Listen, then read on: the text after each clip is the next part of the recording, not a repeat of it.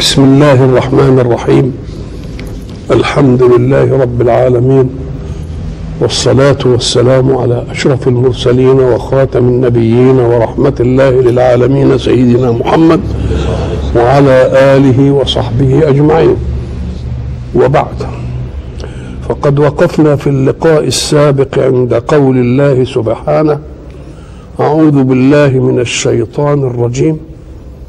ولقد فتنا سليمان وألقينا على كرسيه جسدا ثم أناب. قال رب اغفر لي وهب لي ملكا لا ينبغي لأحد من بعدي إنك أنت الوهاب. هذه الآية تعطينا لقطة من لقطات سيدنا سليمان على نبينا وعليه أفضل الصلاة والسلام. ولسيدنا سليمان في قصصه لقطات متعددة كل لقطة تمثل عبرة من العبر وعظة من العظات وموقفا من مواقف سليمان عليه على نبينا وعليه السلام في أمر دعوته. وأول لقطة في القصة مع أبيه داود. حينما حكم في الحرث الحرث معناه الزرع. والزرع كان لرجل جاءت غنم آخر فأكلت الزرع. فحكى الله قصة الحكم الذي حكمه داود أبي سليمان والأمر الذي انتهى إليه الحكم من الاستدراك على حكم داود من كلام سليمان. وصوب الله سبحانه كل الحكمين. وداود وسليمان إذ يحكمان في الحرث والمراد بالحرث الزرع. إذ نفشت فيه غنم القوم يعني انتصرت الغنم فأكلت الزرع. فلما عرض الأمر على سيدنا داود قضى بأن يأخذ صاحب الزرع الغنم. فلما خرج القوم قال سليمان ماذا قضى أبي داود؟ فقالوا له قضى بكذا وكذا. فرد الأمر وقال لا إننا نعطي الأرض ليزرعها صاحب الغنم حتى يأتي بزرع جديد وصاحب الزرع يأخذ الغنم إلى أن ينضج الزرع ثم يرد كل واحد إلى حقه. فقال الحق وداود وسليمان إذ يحكمان في الحرث إذ نفشت فيه غنم القوم وكنا لحكمهم شاهدين. ففهمناها سليمان يبقى كأن الله الذي شهد الموقع ألهم سليمان صحة الحكم ليستدرك على أبيه داود. فانظروا كيف كانت قداسة كلمة السماء مع كلمة أهل الأرض. فلما حكم سليمان بالحكم الجديد.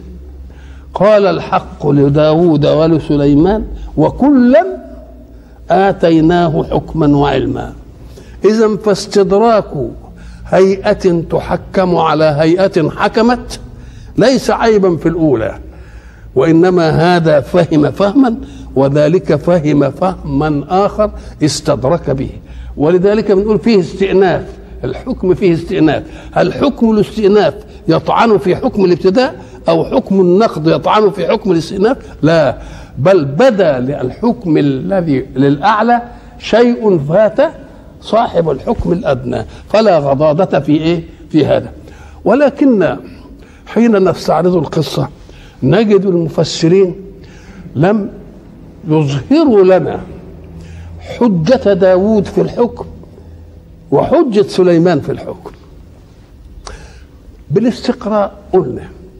الزرع كان قديما ليس هناك أرض محكرة مملوكة للناس بل ينصرون الزرع في أي حتة ويطلع منها الثمر والسماء هي اللي بتروي ولا؟ فما كانش فيه تملك حقول. إنما اللي يسبق إلى حتة ويبذر فيها بعد كده يبقى ياخد الزرع بتاعه. يبقى اذا الملكية كانت لإيه؟ للزرع فقط. ما فيش ملكية للإيه؟ للأرض. فلما جاء داود حكم هذا الحكم بناء على هذا. ما دام الأرض مش مملوكة لصاحبها لصاحب الزرع يبقى هي المسألة زرع وغنم. خلاص كويس كده. لكن سليمان قال إن ما دام الزرع انزرع صار زي ما إحنا بنقول وضع اليد. ووضع اليد يبيح الملكية في الله. فأبقى لصاحب الملك ملكه في في الأرض وبعد ذلك أخذ الغنم أعطاها لصاحب الأرض وأمر صاحب الغنم أن يزرع أن يزرع الأرض. فإذا نضج الزرع يبقى كل واحد له ملحظ ولا؟ لا أدي معنى قول الحق وكلا آتيناه حكما وعلما. اللقطة هذه الجديدة هي الفتنة التي وقعت مع سليمان. أولا نحن نعلم أن الفتنة في الأصل هي صهر أي كمية من المعدن النفيس لننفي خبثه من المعادن الدنيئة. يعني نقعد نسهره بالنار لحد ما يعمل إيه؟ ينفي ال ال ال الأدنى ويبقي الأعلى. وأصلها في صهر الذهب. الحق سبحانه وتعالى حينما سمى كل شيء فتنة مبني على الفتنة عند العرب والفتنة هو الاحراق كان الإحراق بنحرق المعدن علشان نطلع منه الإيه؟ ودي باقيه في الحديد. لما يجوا يصفوا الحديد عشان يعملوه بقى صلب صح يقوموا يحطوه في إيه؟ في النار. يقوم يطلع حاجات منه خبيثة مش من المعدن اللي هي تضعف صلابة الحديد. يسموها عندنا في الريف خرق الحديد. يعني يطلع كده شيء. وكانوا يصفوها عشان تقوية الإيه؟ تقوية الأجسام ويعملوا منه العنصر الحديد اللي فاقد في الإنسان إيه؟ يعملوا ولكن الفتنة لما كانت إحراق الشيء لابداء لتنظيف الجيد من أصناف الرديء أطلقت على مطلق الامتحان. الامتحان اللي بيحصل إننا بدنا نشوف اللي ناجح من اللي ساقط يبقى معناها بناخد كلمة الفتنة بتاعت الاحتراق دي ونعملها إلى كل ابتلاء يحدث منه تمييز خير عن إيه؟ تمييز خير عن شر. الفتنة لو نظرت إليها لوجدتها شائعة في خلق الله جميعا.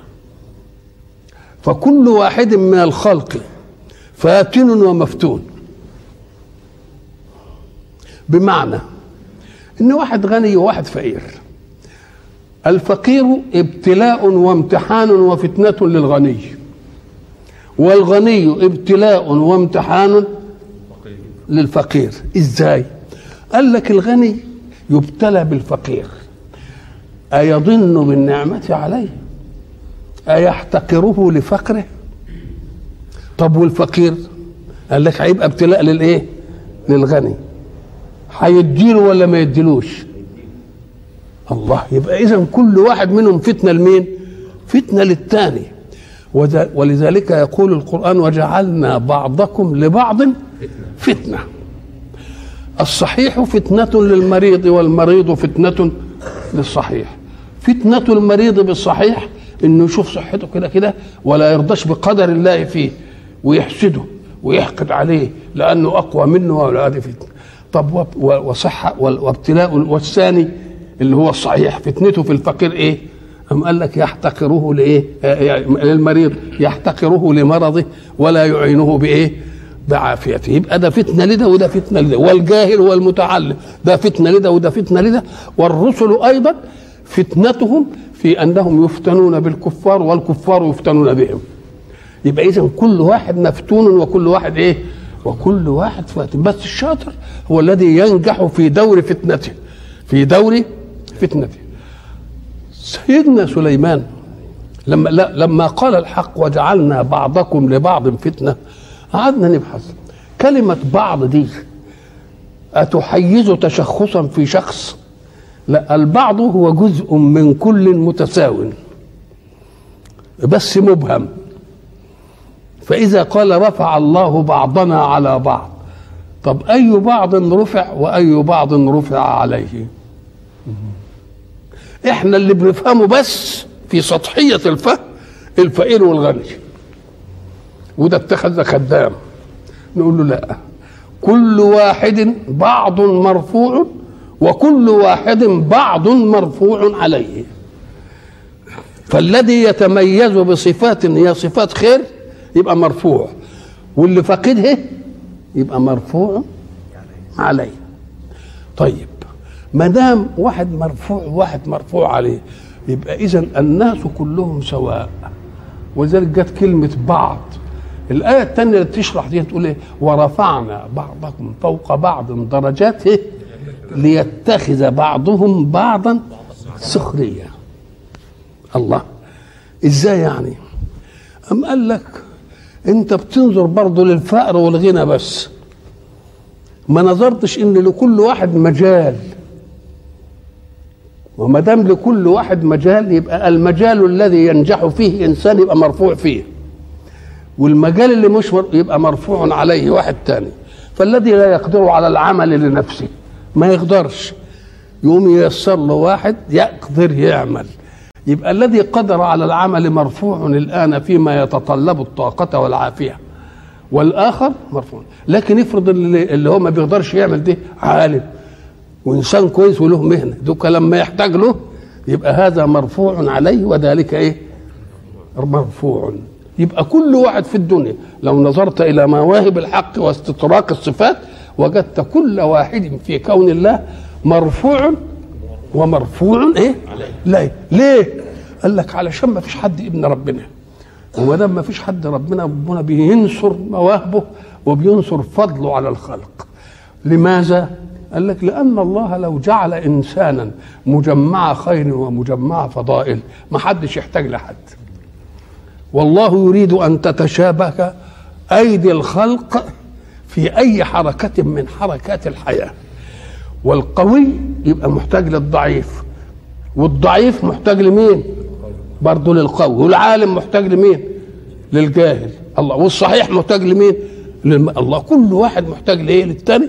بس المحتاج هو الضعيف في موهبة والمحتاج إليه هو القوي في هذه الإيه؟ وإحنا ضربنا مثلا للراجل الباشا زمان لما دخل الظهر كده جاي بقى بعد ما كان بره في شغله ولقى البيت كله ريحته وحشة. إيه سأل قالوا ده والله المجاري ضربه وعاملين مش عارف إيه والبيت كله. فبس ما جبتوش ليه بتاع المجاري إيه؟ والله بعتنا له كان في إيده شغل ومش راضي يجي. فقال طب ودونا ركب عربيته وراح له لقى برضه بيعمل إيه؟ عملية زي دي. يعني وابتدا فيها وقال له ما أقدرش. قعد يرغريه علشان يجي وياه يروح يعمل إيه؟ أهو بقى أهو الباشا مرفوع عليه في هذه. واللي بيعمل المجاري مرفوع فيها. ولذلك إحنا ردينا زمان على العمال لما قالوا إن العمال ما يصحش إن عامل يخدم. ما يصحش إن عامل يعمل ميمسح جزم. ما يصحش ليه؟ قال لك دي ذلة. فقلنا طيب عال أو ما, ما, نخليهمش يمسحوا الجزم لنا. وعملنا إضراب عن مسح الجزم وكل واحد جاب له علبة بوية وورنيش وحتة قطيفة يمسح بها فدول بقوا يجوا القهاوي ما يلاقوش حد يمسح له لا ما حدش يمسح. دي شغلة حقيره ومش عارف إيه بتاع لحد هم ما ضجوا نفسهم. قالوا وقعدوا يعني يترجم اللي كانوا بيمسحوا الجزم عندهم يجوا يمسحوا عندهم الإيه؟ عندهم الجزم. فأتى واحد بيناقشهم. الكلام ده كان في متغمر في بورصة اسمها بورصة بابا فواحد بيناقشهم بيقول له يا شيخ أنت بتيجي تمسح لنا الجزم. أيوه. والناس يحملوك أسئلة لنا لأنك بتقعد تمسح لفلان ولفلان فبسالهم الأسئلة دي. حين أجبناك على سؤال أخذنا منك جعلا؟ قال لا. أنت لما بتعمل لي عمل بتاخد جعل. وأنت لما سألتني ولا اديتك الجواب ما خدتش منك جعل. لو عرفت كم كلفني إعطاء الجواب لك من عمري ومن جدي ومن اجتهادي ومن تعب أهلي في تربيتي لعرفت أنني كنت أيامها مسخر لك. وإنت الآن مسخر لي. بس الناس نظرت لي في وقت راحتي ونظرت لك في وقت عملك. تبقى القسمة مش إيه؟ صح يبقى وجعلنا بعضكم لبعض فتنة. حتى الرسل فتنوا بالكفار. يؤذوهم ويضطهدوهم ويشتموهم ويسبوا ويعملوا فيهم اللي ما ينعمل ولذلك يقول أتصبرون؟ وجعلنا بعضكم لبعض فتنة. أتصبرون؟ آه يبقى لما تصبر تبقى تمر من الايه من الفتنة. الحق سبحانه وتعالى يريد من الكون كونا مستطرقا. كل واحد ما دام ليس ابنا لله يبقى كل واحد مساو للآخر. وربنا وزع أسباب فضله على الخلق. فما الذين إيه فضلوا براد رزقهم على إيه؟ على ما ملكت أيمانهم فهم فيه سواء. أفبالباطل يؤمنون وبنعمة الله هم يكفرون؟ يبقى اذا من النعم إنه عمل إيه؟ أنه نشر المواهب في الكون كله ليصبح لكل واحد عمل يحتاج إليه من لا إيه؟ من لا موهبة به. الفتنة اللي جت لسليمان بقى إيه؟ ولقد فتنا سليمان. سليمان ابن رسول وبعدين خد ورث الرسالة. وربنا صوب حكمه مع أبيه وقال ففهمناها إيه؟ سليمان. وبعدين بقى قعد على الكرسي وبيأمر وبينهى. ما يدرينا أن ذلك قد يغري نفسه بعض الشيء. فأراد الله أن يصحح خواطره في نفسه لأنه يريده لمهمة أعلى من اللي هو فيها الآن. فماذا صنع؟ هو قاعد على الكرسي كده التفت لقى العافية اللي كانت عنده ما فيش عافية. ما يقدرش يقوم ما يقدرش يحرك إيده ما, ما فيش أي حركة من حركات الحياة. قال يا الحكاية دي. فعلم أن في نفسه شيء قد لأنه لما قال لما لما ركب البساط قام البساط ميل بشوية كده قال له اعتدل يا بساط. قال أمر أمرنا أن نطيعك ما أطعت الله. يعني المسألة مش وما دام أنت كده اعدل أنت نفسك يعني. الله يبقى رجع. كذلك هنا لا تغتر بأنك ملك ونبي الاثنين واخدهم واخد سيطرة سيطرة الملوك وسيطرة الايه؟ وسيطرة الرسل وأول واحد ياخد الحكاية دي. كل الأنبياء كانوا أنبياء بس. إلا مين؟ سليمان. ما مش لعله. بتصويب الله له في فتوى مع أبيه. وبأنه أخذ ملكا ونبوة. يكون دخلوا شيء قال له لا ده أنا أوهب. أنا أسلب منك حاجة اللي تتعلق بذاتك مش الملك. لا إرادتك على جوارحك ما تنفذش. عايز تشيل إيدك ما تنشرش. عايز تتحرك ما تتحركش. عايز تتكلم. قال فألقينا على كرسيه إيه؟ جسدا. ساعة ما تسمع كلمة جسد افهم أنه الهيكل المادي للإنسان بدون الروح التي تهبه الحركة وتهبه الحياة وتهبه البتاع. ولذلك هناك إيه؟ واتخذ قوم موسى من بعده إيه؟ عجلا. عجل جسدا بس. فيش فيه روح. له خوار يعني صوت زي زي خوار البقر. السمر لما عمله عمل له منافذ. هذه المنافذ زي الأوتار الصوتية. بحيث لما الهواء يدخل من حتة ويجي يخرج يعمل حركة الإيه؟ ولذلك يقول لك جسدا له؟ له خوار أي صوت يطمع في أنه كذا وكذا. فكلمة جسد تفيد مادة لا روح فيها اللي هي إيه؟ فإذا سويته يبقى سواه عمل الهيكل الجرم بتاعه بتاع الآدم. وبعدين نفخت فيه من روحي اللي هتديله الحركة ودي. سليمان قلت له بقى إيه؟ انت خدت نبوة وخدت إيه؟ ملك. لعل ذلك يعني وتصحيح الفتوى لك على أبيك يمكن دي تعمل فيك شيء. ولذلك رسول الله صلى الله عليه وسلم كان دائما مؤدبا مع الله ومع الخلق. فلما قال اللهم إني أستغفرك من كل عمل أردت به وجهك. أول الواحد ما يسمع بيستغفره من العمل الذي أراد به وجهه مين اللي يقول كده؟ قال لك لا كمل. اللهم إني أستغفرك من كل عمل أردت به وجهك فخالطني فيه ما ليس لك. يعني دخل علي شيء كده يعني. آه. يبقى اذا برضه النبوة لها إيه؟ لها ابتلاء. والابتلاء ممن؟ من الذي خلقها. فالابتلاء يكون تصحيح لمسارة المبتلى. مش كره للمبتلى ده تصحيح لمساره. يعني مثلا التلميذ الذي لم يذاكر. وبعدين سقط. نقوم نقول له انت سقطت لانك إيه؟ ما ذاكرش فالامتحان جه ابتلاء لك عشان يبين خطأك في إيه؟ في انك لم تذاكر. فحاجة من الاثنين يا تصحح انت الأمور يا تفضل ساقط على طول. تصحح الأمور تبتعد عما جعلك راسبا وجعلك تسقط تقوم تنجح ولا لا. يبقى استفاد من مين؟ من الابتلاء. كذلك سيدنا سليمان وألقينا على كرسيه جسد. كلمة جسد بقى زي ما قلنا المادة قبل أن توجد فيها الروح اللي هي بتنشا بتنشأ من الحياة والعقل والاختيار وإلى آخره. إحنا في إحنا في عرفنا الفلاحي. لما يكون واحد مات وخرجت روحه وغسلوه وبدهم يدفنوه يقول لك عملتوا إيه في الجثة؟ إيه الجثة دي معناها الإيه؟ الجسد. بقى جثة كان اسما وله مسمى وله فعل ومش عارف. وبعدين دلوقتي بقى إيه؟ جثة. وبعدين بعد ما يبقى جثة وينحط في الخشبة حتى كلمة جثة تتنسي. تقوم تقول الخشبة فين؟ الخشبة فانا حتة. ما تمدوا بالخشبة. الله. يبقى اذا كلها إيه؟ كلها مراحل.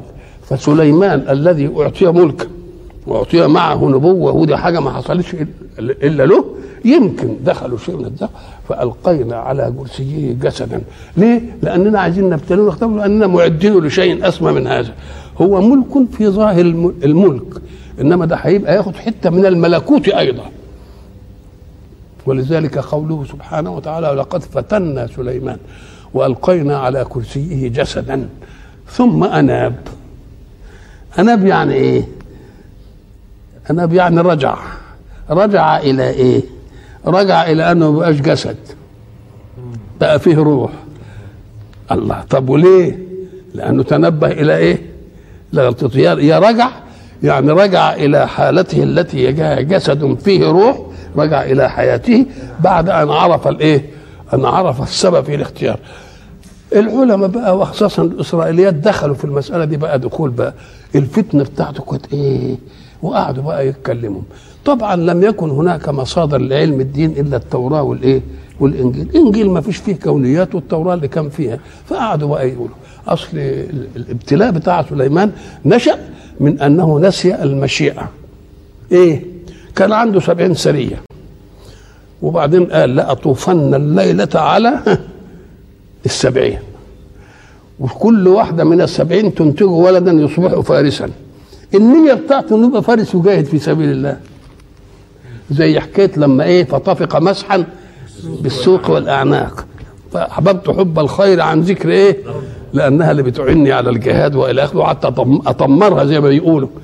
امسح كده المرارف ومش عارف إيه بتاع طيب عال قوي قال لك لما قال كده ما قالش إن شاء الله.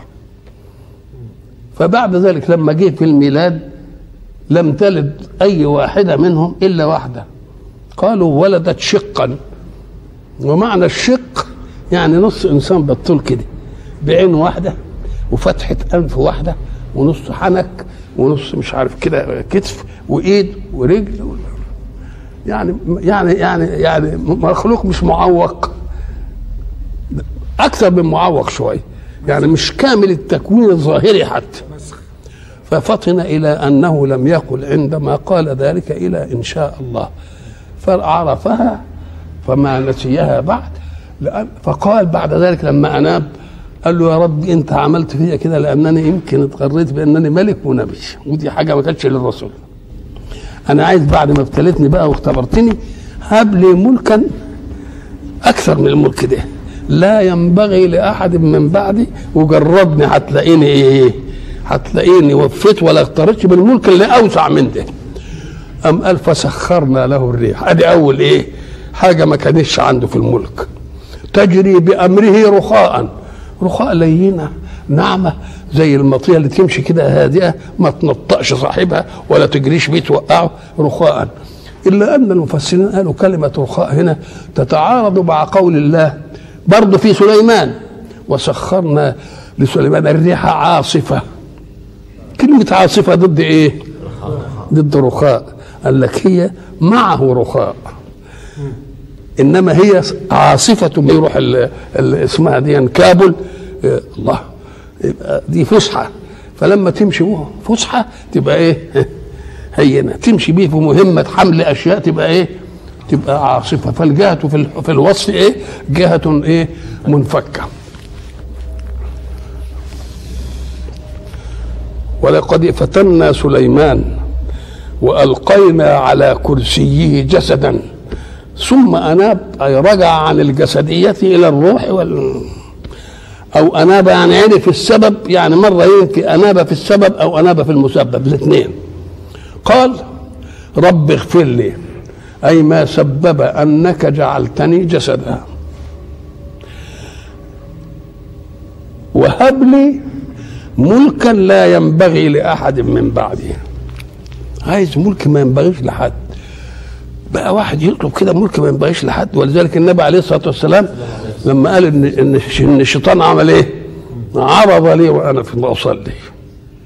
وأراد أن يشغلني عن الصلاة. فأمسكت به. وهممت أن أربطه بسارية المسجد حتى يتفرج عليه صبيان المدينة. ولكني ذكرت دعوة أخي سليمان هب لي ملكا لا ينبغي لأحد من بعده. فقلت أدبا مع سليمان ما ما, ما نطلبش إيه؟ ما نطلبش دي. وهب لي ملكا لا ينبغي لأحد من بعدي إنك أنت الوهاب. أنت الوهاب نعم. وهاب من ضمن ما تهب الملك. ولذلك إحنا قلنا ما فيش حد بياخد الملك كده. ده ده ده, ده الذي حج إبراهيم في ربه. الله قال حج إبراهيم في ربه إيه؟ أن أتاه, الله الملك. مع إنه كافر. يبقى هو اللي بيأتي الايه؟ قل اللهم مالك الملك. تؤتي الملك من تشاء وتنزع الملك ممن إيه؟ ما حدش يفهم إنه خد الملك كده بشطارته. لأن الواحد بشطارته يبقى لما يجي ينزع منه يحوشه.